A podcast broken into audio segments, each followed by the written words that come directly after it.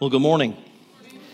It is indeed a beautiful morning. Uh, we had some rain come through last night, some howling winds kept uh, some of us up, no doubt, but uh, it is beautiful out there right now. So enjoying, enjoy the precursor to the wonderful spring weather that we hope to be seeing uh, more regularly in the coming weeks. Uh, this morning, uh, before we begin uh, the message, uh, I just wanted to alert you uh, about an email that was sent out this past week from the church, kind of giving you an update on the Ukrainian situation, how New Life uh, is contributing to the needs that are represented there, both in the way of Bibles as well as humanitarian aid. We also included a few links there if you, and we hope that you would be interested interested and desirous um, to help contribute as well. Uh, you may have another organization already that you've been working with, but we gave you a few there. So I would encourage you uh, to do that. There is great need there in that country, and uh, the need is just growing. If you've uh, paid attention to the news, um, you now not only have refugees leaving Ukraine, you have refugees leaving Russia. And so uh, there's a lot going on, so we need to continue to pray for them. And uh, even as we talk about their need, we can't lose sight of the fact that we have great need here as well. Um, not just uh, in dealing with the, the poor and the homeless, but really the greatest need of all, and that's the need for Jesus. And uh, that's why we gather here each Sunday. It's to celebrate what God has been doing throughout the week and to be equipped to be on mission with Him in the world. We are the instruments that God wants to use to make a difference and to meet that greatest need of all. So, as uh, we get ready to start this morning, let me pray for us. Father, we do come before you um, humbly asking that you would do what only you can do in Ukraine. Lord, you know um, what has befallen the people. You know what they're going through. You are not a stranger to suffering yourself. So, Lord, we know that you, being a merciful and gracious and loving God, um, that, Lord, you are walking through the fire with these people. And I pray, Lord, that you would comfort them with the comfort that only you can give and that you would um, allow for other nations, other peoples to be able to contribute, to give, and um, to minister to these people whom we have never met, many of which are our brothers and sisters in Christ. And Lord, as they uh, endeavor to proclaim the gospel in, in a situation that we might think, why would anybody even want to listen to it? Lord, there are people who are just so hungry for hope and for truth. And we pray that you would uh, use them to further your kingdom. And Lord, we, we pray uh, for a, a quick end to the bloodshed. And Father, this morning, as we look to your word, we ask that you would meet our needs, that you would help us to understand more about you, more about ourselves, more about the mission that you've called us to, and that, Lord, that we would be sold out to that. So, Father, I pray that you would help me as I uh, bring forth your word and uh, pray this all in Jesus' name. Amen. Um, any of you guys read? I don't even know if it's still out because I haven't gotten a newspaper in I don't know how long. But but have any of you still read the Peanuts cartoons? Anybody ever see? You can still find them online, and of course, you know you have the holiday specials. But a while ago, there was a Peanuts comic strip that had Lucy, Linus, and Charlie Brown um, outside, and they're they're looking up, and they're looking up at the clouds. And Lucy says that you can see a lot of things in the clouds. And then she turns to Linus and says, Linus, what do you see? And Linus says, Well, those clouds up there look to me like a map of Belize, that small, tiny country in the Caribbean. Those clouds over there, well, they look like the profile of Thomas Eakins. I have no idea who he is. But he says here he's the famous painter and sculptor.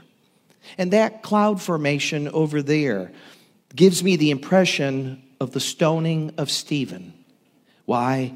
I can see Saul of Tarsus standing to one side. Lucy said, uh, Okay, good.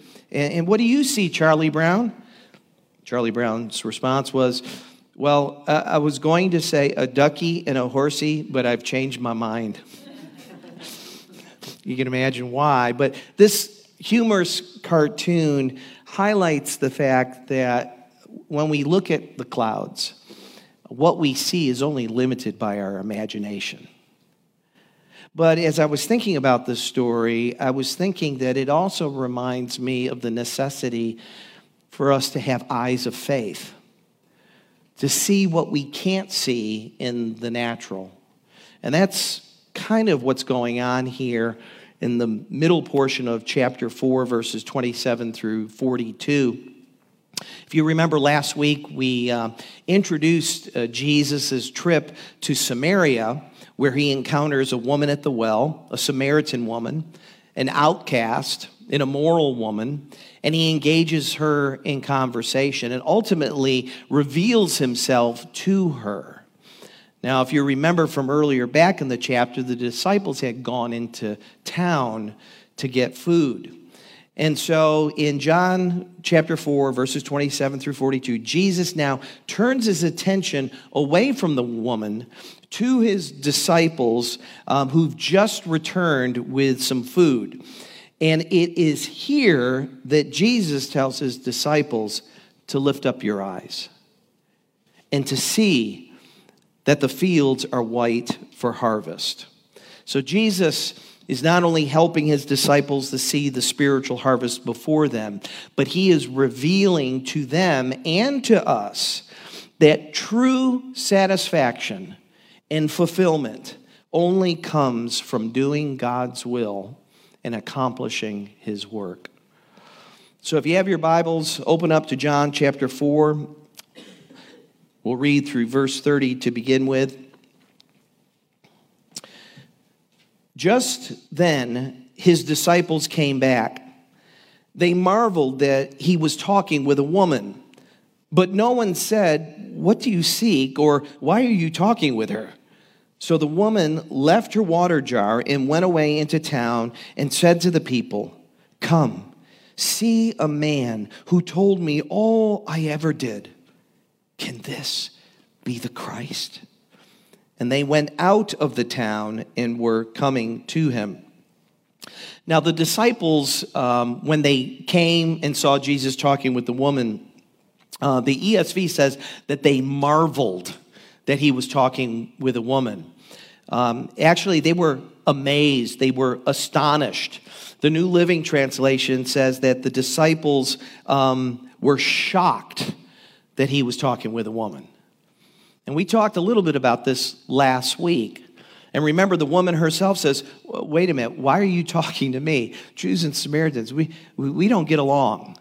We don't have conversations and especially a Jewish man with a, a, woman, and a Samaritan woman at that, and an immoral Samaritan woman at that. And so, no wonder the disciples were shocked. This was the culture that they grew up in, this was their mindset. You know, it's, it's an amazing thing when you, when you think about this, but you know when they encountered jesus we don't we don't often think about it like this but before you can write on a blackboard you've got to erase everything that's already on there. Jesus had a, a tremendous task in erasing a lot of things that the disciples grew up believing and feeling so that he could leave his imprint on them verse 28 says that she left her water jar and went back into town and given that that was the very reason why she came out to the well to begin with, was to get water, uh, I imagine she left in a hurry and with much excitement. Why? Because think I just met the Christ. I think I just met the Messiah. I've got to go back and tell other people. I, have got to go tell everybody in town who I have just met before Jesus leaves the region. Why? Because she wants them to meet him too.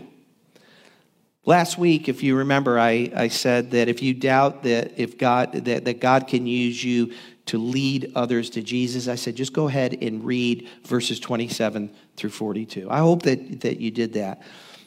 Because in these verses, we see how God uses this immoral Samaritan woman to point others to Jesus. And it's all because she had an encounter with Jesus. She couldn't help but tell other people about him. That was the impact meeting Jesus had on her. And what makes it even more amazing is that she went back to the very townspeople who held her in contempt. Now, that's a little convicting, too, isn't it? We have a hard time sometimes going to people we love, let alone our enemies or the people who take a dim view of us. They're probably the last people we want to go talk to. But this is where the woman goes.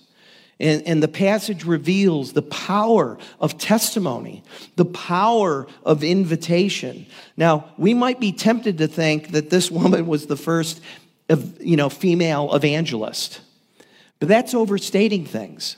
And it's completely missing the point. There's nothing extraordinary about her. She isn't gifted as an, as an evangelist as far as we can see. She doesn't say much, at least that what, what's recorded here in Scripture. I'm not even sure she was converted at this point because she asks the question can this be the Christ? There seems to be some uncertainty still in her heart. Nonetheless, God uses her to tell other people about Jesus and then invites them to come and see. So while the woman was in town, the disciples were getting ready for a picnic. Let's continue reading verse 31. It says, Meanwhile, the disciples were urging him, saying, Rabbi, eat. But he said to them, I have food to eat that you do not know about. So the disciples said to one another, Has anyone brought him something to eat? And Jesus said to them, My food is to do the will of him who sent me and to accomplish his work. See, the disciples had gone into town to get some Chick fil A or some filet of lamb, you know, and bring it back to, to Jesus. And uh, when they got back, they, they found that he had already eaten. That, at least that's what their interpretation was. And so they grilled each other, which is kind of comical when you think about it. You know, they, they had all gone into town, they all came back, and somehow someone's thinking somewhere in that brief moment of time, somebody slipped Jesus a burger. You know, or something. And they said, "Well, hey, you know, did, did one of you guys give him something to eat? Come on, that's not fair. We all went to, you know, you can just kind of imagine it, right? But Jesus clears up the confusion by telling them, My food is to do the will of him who sent me and to accomplish his work. In other words, what he's saying is there's something more important than food. There's something more important in life than satisfying hunger, and that is doing the will of God and accomplishing his work. And what is true for Jesus is equally true for us. You know, Jesus Jesus makes it very clear that, you know, um, you know, he, he, he says the, um, uh, concerning God's word, he says that you know man shall not live by bread alone, but by every word that proceeds out of the mouth of God. He takes a, a step further here to say it's not just that we we we we feed off of God's word, but we must obey God's word. That's why he says, "My food is to do the will of the Father." That is to obey. True satisfaction and fulfillment only comes from doing God's will and accomplishing His work. Let's look at verse 35. He says, Do you not say that there are four months, then comes the harvest? Look, I tell you, lift up your eyes and see that the fields are white for harvest. Already, the one who reaps is receiving wages and gathering fruit for eternal life, so that the sower and the reaper may rejoice together. For here the saying holds true one sows and another reaps. I sent you to reap that for which you did not labor. Others have labored, and you have entered into their labor. Now, notice Jesus doesn't say that the fields are ready to be plowed or they're ready to be planted. He said the field is ready for harvest. See, there's a time for sowing, there's a time for plowing, there's a time for, for planting, and there's a time for harvest. And he told his disciples, Lift your eyes. Look. Tell me, what do you see? The townspeople were all coming out to Jesus and Jesus says, the harvest is now. Now, the disciples did nothing to contribute to this. To the best of our knowledge, the disciples were not involved with the conversation uh, with uh, the Samaritan woman, um, and she and all of the people, however, were coming out to Jesus. And when Jesus says in verse 36, already the one who reaps is receiving wages and gathering fruit for eternal life, he's most likely referring to himself. He's about to reap a bountiful harvest of souls. Where it says, so that the sower and the reaper may rejoice together, the sower may be a reference to his predecessor, John the Baptist, or perhaps even to the Old Testament prophets who pointed to the coming of the Messiah. But who are the others in verse 38?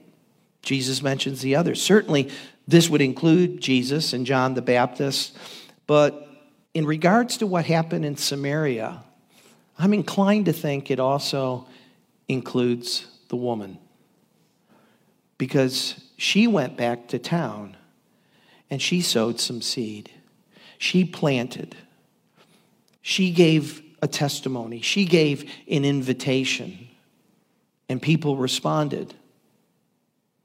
In a similar way, when we come to reap souls for the kingdom, we need to understand that chances are there have been many people who have gone before us who have sowed seed in their hearts.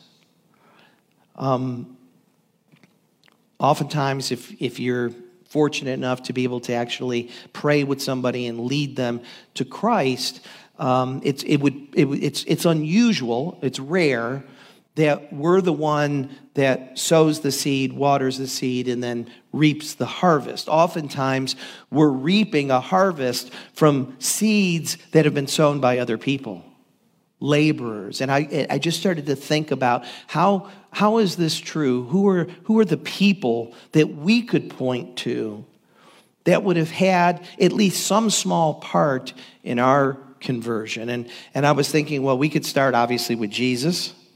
Then we can move on to the apostles who penned the words to the New Testament so that we could know who God is to begin with and know how to be saved.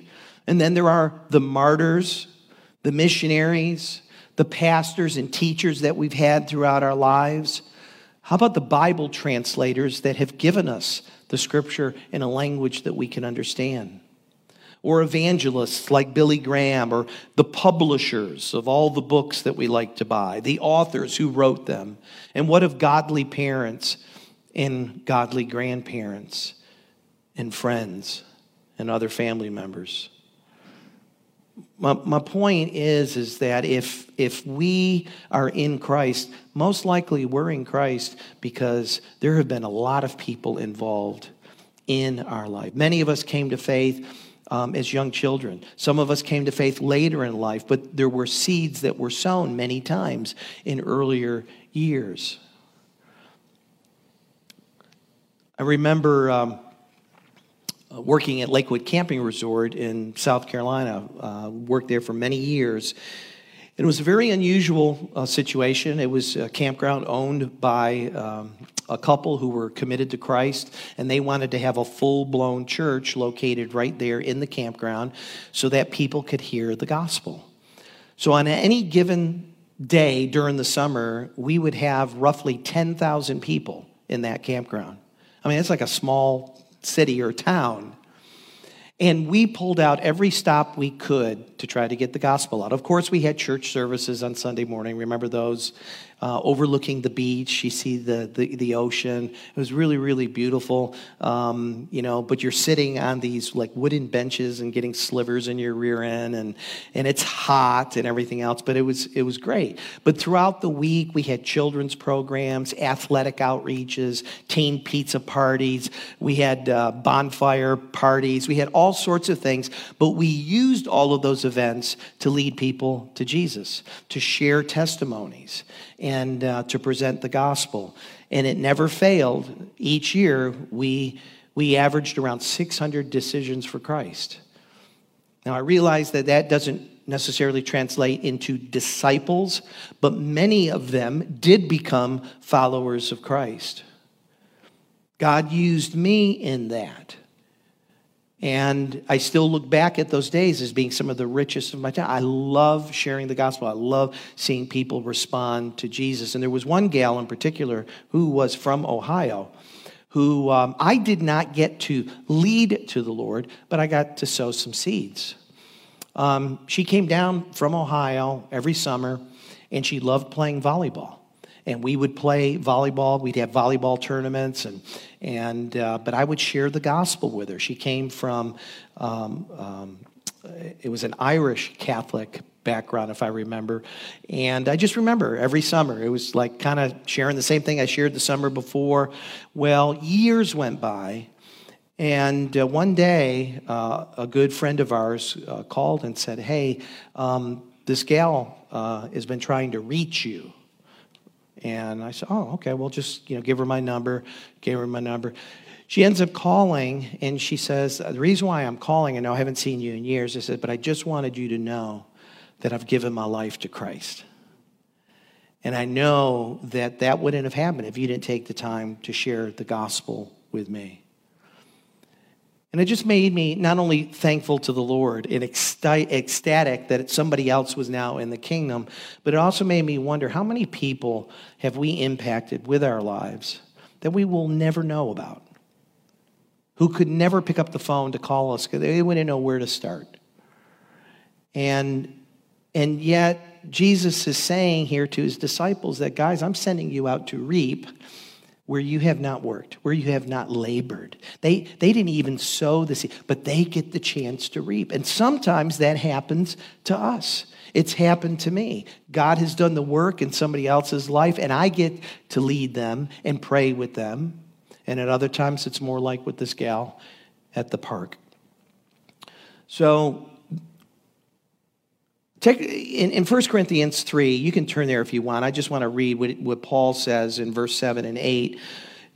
He says, So neither the one who plants nor the one who waters is anything, but only God who gives the growth.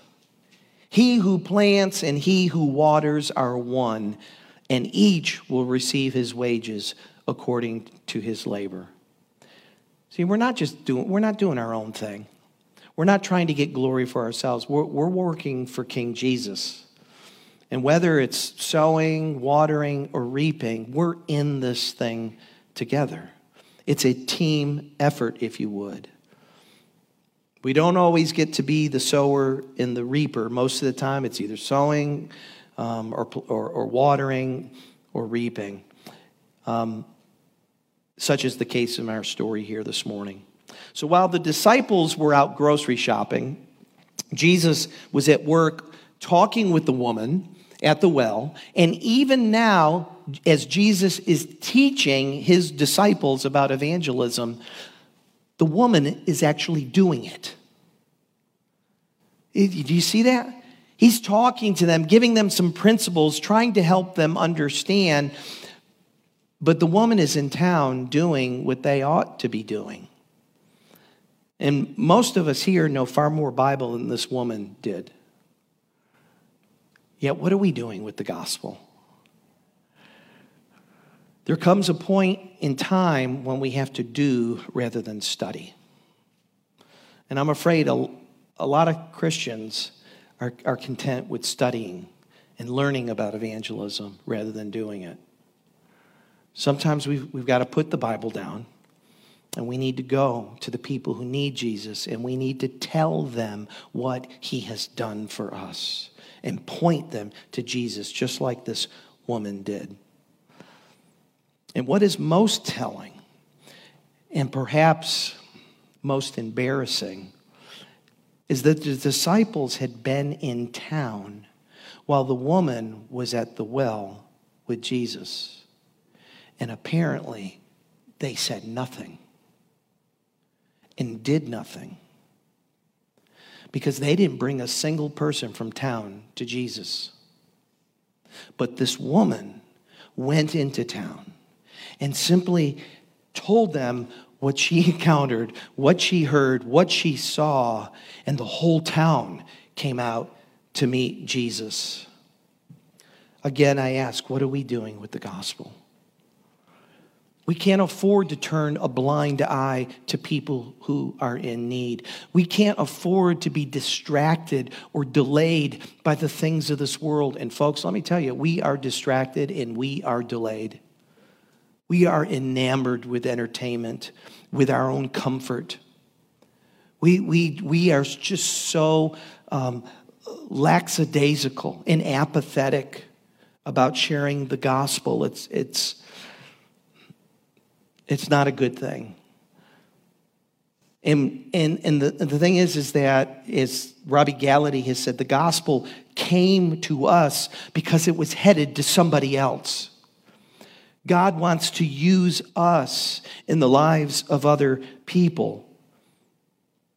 We can't chase pleasure or power, fame or fortune. We have to be about the will of the Father. We have to be accomplishing His work. That's where true satisfaction comes from. It doesn't come from pursuing all these things, it doesn't come from comfort or from security. It comes from doing the will of God and accomplishing His work.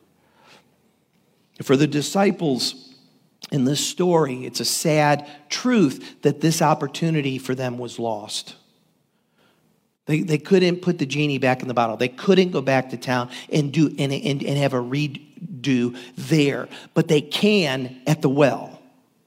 And I think that's kind of what Jesus is getting to. They now have an opportunity to reap where they did not sow. They just needed to open their eyes and see it. You know, these people that were coming out, they weren't coming out for a leisurely stroll in the Samaritan sun. They were coming out with a purpose. They were coming in response to the invitation and the testimony of the Samaritan woman.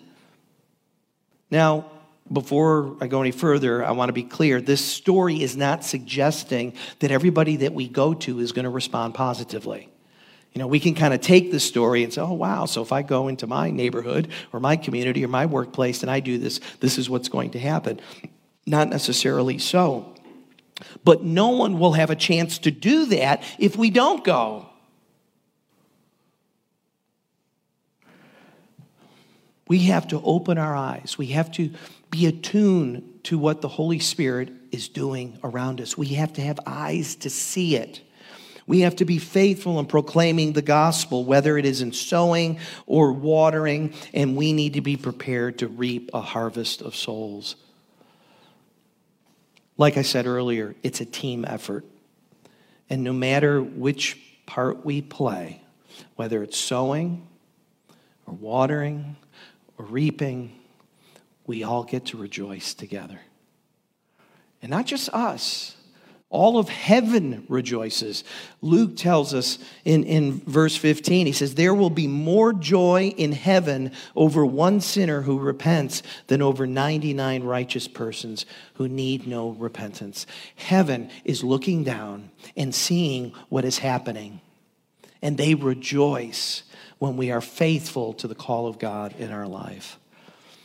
So, how does this story conclude? Well, let's look at verse 39 and following. Says, Many Samaritans from that town believed in him because of the woman's testimony. He told me all I ever did. So when the Samaritans came to him, they asked him to stay with them, and he stayed there two days.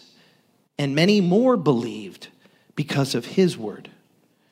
And they said to the woman, It is no longer because of what you said that we believe, for we have heard for ourselves, and we know that this is indeed the Savior of the world. This, is, this passage is so freeing to me. You know, the woman gives her testimony, she issues an invitation, and they, they took her at her word. They believed her enough to, to move their feet and go up to see Jesus. But then they say, We no longer believe because of what you said, just because of what you said, but because of his word. And many more came to believe in Jesus. And we indeed know that He is the Savior of the world. You see how simple it is? We, all we have to do is point the way. And when people meet Jesus, He does the work. It's His word that transforms people's lives. We are born again, not of perishable seed, but imperishable seed, that is, by the living and abiding word of God. And it just takes the pressure off. I can't save anybody, but I can point them to one who can. So, like the woman at the well, the people were captivated by Jesus. So much so that they asked him to stay with them. And he did so for two more days. Can you just imagine what the disciples were thinking and feeling? Because I don't think they got it yet. In fact, we know that they didn't get it for a long time. And, and again, I, I, must be thinking, it's like, Lord, why did we have to come through Samaria? Why are you talking to this woman? Why in the world are we staying here two more days? Why don't we get out of this country? Jesus still had a lot to teach them as well as the Samaritan people. Their faith was being stretched. And I would say that for us, I think God wants to stretch our faith too. Jesus' excursion to Samaria was not an afterthought, it was a divine appointment. And the story answers some, um, some, some, some good questions for us. You know, we know he went there because he had work to do, because he had lessons to teach um, his disciples and us. And we know that true satisfaction only comes from obeying the will of the Father and accomplishing his work. Jesus said as much. But the questions that, that, that I have asked myself is, you know, is, you know, how do I know God loves me? And I look at this passage and I go, this is proof right here. If you've ever doubted whether God loves you, this story ought to answer that with a resounding yes. Because Jesus left Judea, he went into Samaria of all places, and he talked with a woman of all people, and an immoral woman and he reveals himself to her, indicating to me that he loves everyone, regardless of their social status, regardless of their race or their creed, their background, their history, their failures, their sin. Jesus loves us. And that's why he came to earth. So Maybe you're here this morning and you, you feel like this woman. You feel like a social outcast. You feel like you're unwanted, unloved. You feel rejected or misunderstood or alone. Well, you know, a lot of that may be true. And a lot of that is true because you're a sinner, like all of us. And our sin has separated us from God and from one another. But praise God, He didn't leave us to, to, to wallow in the mire and be lost for eternity. God devised a solution in the person of Jesus Christ, and he sent him from heaven to earth to die on the cross for our sins so that not only we could be forgiven, but we could be brought back into right relationship with him. And we could have our earthly relationships reconciled as well. This morning, if you're here and you do not have a relate, saving relationship with Christ, if you're watching online and, and you know you don't have a saving relationship with Christ, I urge you today bend your knee to King Jesus. Tell him what he already knows that you're a sinner, that, that you deserve his just punishment, but you're throwing yourself at the foot of the cross saying, Lord Jesus, save me, take me, use me, change me. Make me more like yourself. God knows your heart. It's not the words that you have to be concerned about, it's your heart. Are you willing to turn from your sin and receive the Lord Jesus as your Savior this morning? And if you know Christ, Eh, maybe you're wondering still, can God really use me? Well, again, I want to point you to this story. Consider this woman. She didn't have a degree in theology.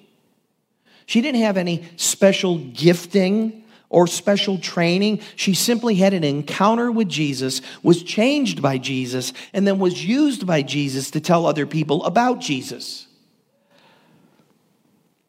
Lift your eyes. What will you see? I have no doubt that out there somewhere is a field white unto harvest for all of us if we have eyes to see. May God give us eyes to see and a heart to obey. And may there be many more lovers of Jesus in his kingdom as a result of our desire to honor God by obeying his will and accomplishing his work. Let's pray together. Father, thank you for our time together this morning and for your word to us. Lord, thank you for the encouragement of looking at this woman and how you used her, how you changed her, first of all, but how you used her. And then, Lord, how patient you were with the disciples. And how much more patient you're going to be with them over the coming months and years. Lord, I pray that you would be patient with us. Don't let us be content with the status quo. Don't, don't let us keep the gospel to ourselves, but Lord, use us for the furtherance of your kingdom, we pray. In Jesus' name, amen.